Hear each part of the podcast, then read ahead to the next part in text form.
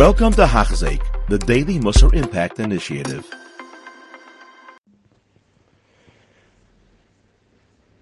The first parak in Mesilas Yesharim is Beveu Klal Chayvas Adam Ba'ilamoy. Before we start, we should really look back at the end of the Akdama as the Mesilas Yesharim ends off and says, A tefillah Hashem v'yishmer raglim milechat Hashem should make sure we do not fool ourselves and guard our feet from traps. This is Bakashos and it should happen to us the request of the singer, Ha'ov Leilekov, the loved one to Hashem, who is David. Harini Hashem Dakecha Hashem, guide me in your ways. Ahanech Bamitecha, let me go with your truth. Yachi Levavli Yoshemecha, unite my heart to fear your name. Amen. Ken Yiratzon. And that's how really we should start the Mesilas Yesharim with a tefillah. Now, the, first line of Mesilas Yesharim is very fundamental. He starts off with Yoita Chasidus V'Sharish Havoida Tamima, who Sheispar V'Sametz Eit Ala Adam Mach Rasa Boilamoy. The side and the Sharish of the Avoida, he says, is that it should be clear and true to a person what his chayva is in this world. And this is a very important point when one is starting off on a journey, any journey really, one has to keep in mind where he's heading to. If one loses sight of where he going where he is going, he'll end up in the wrong place. And especially when we're on such an important journey of avodas Hashem, where we have to keep the goal very clear in our heads in order that we don't get disheartened along the way. There are many knocks. The Yetzer is out to catch us. And therefore, this line is really the key to this whole parak. That it should be clear and true to us what is the chayva in this world for each one of us.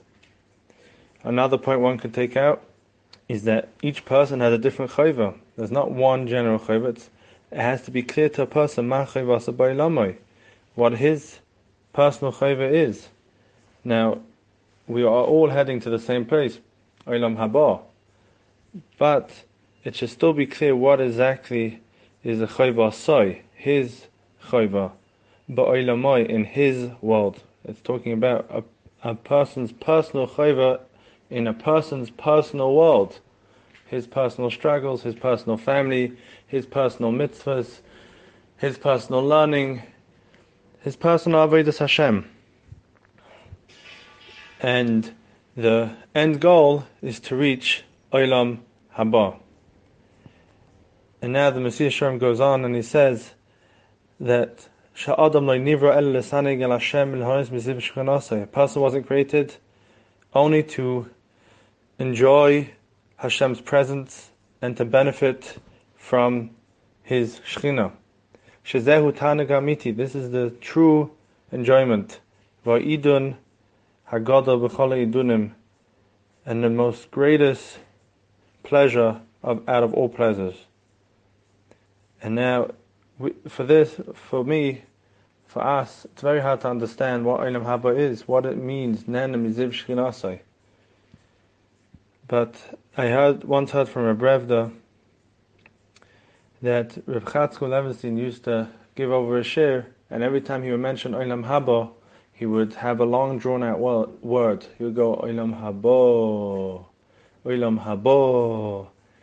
And Reb Chatzka once asked one of the Rev, sorry, Reb Revda once asked one of the Talmidim why Reb Chatzka would draw out the word Olam Haba, and the Talmidim turned to Reb Revda and said, because he really means it. He really knows what that world is.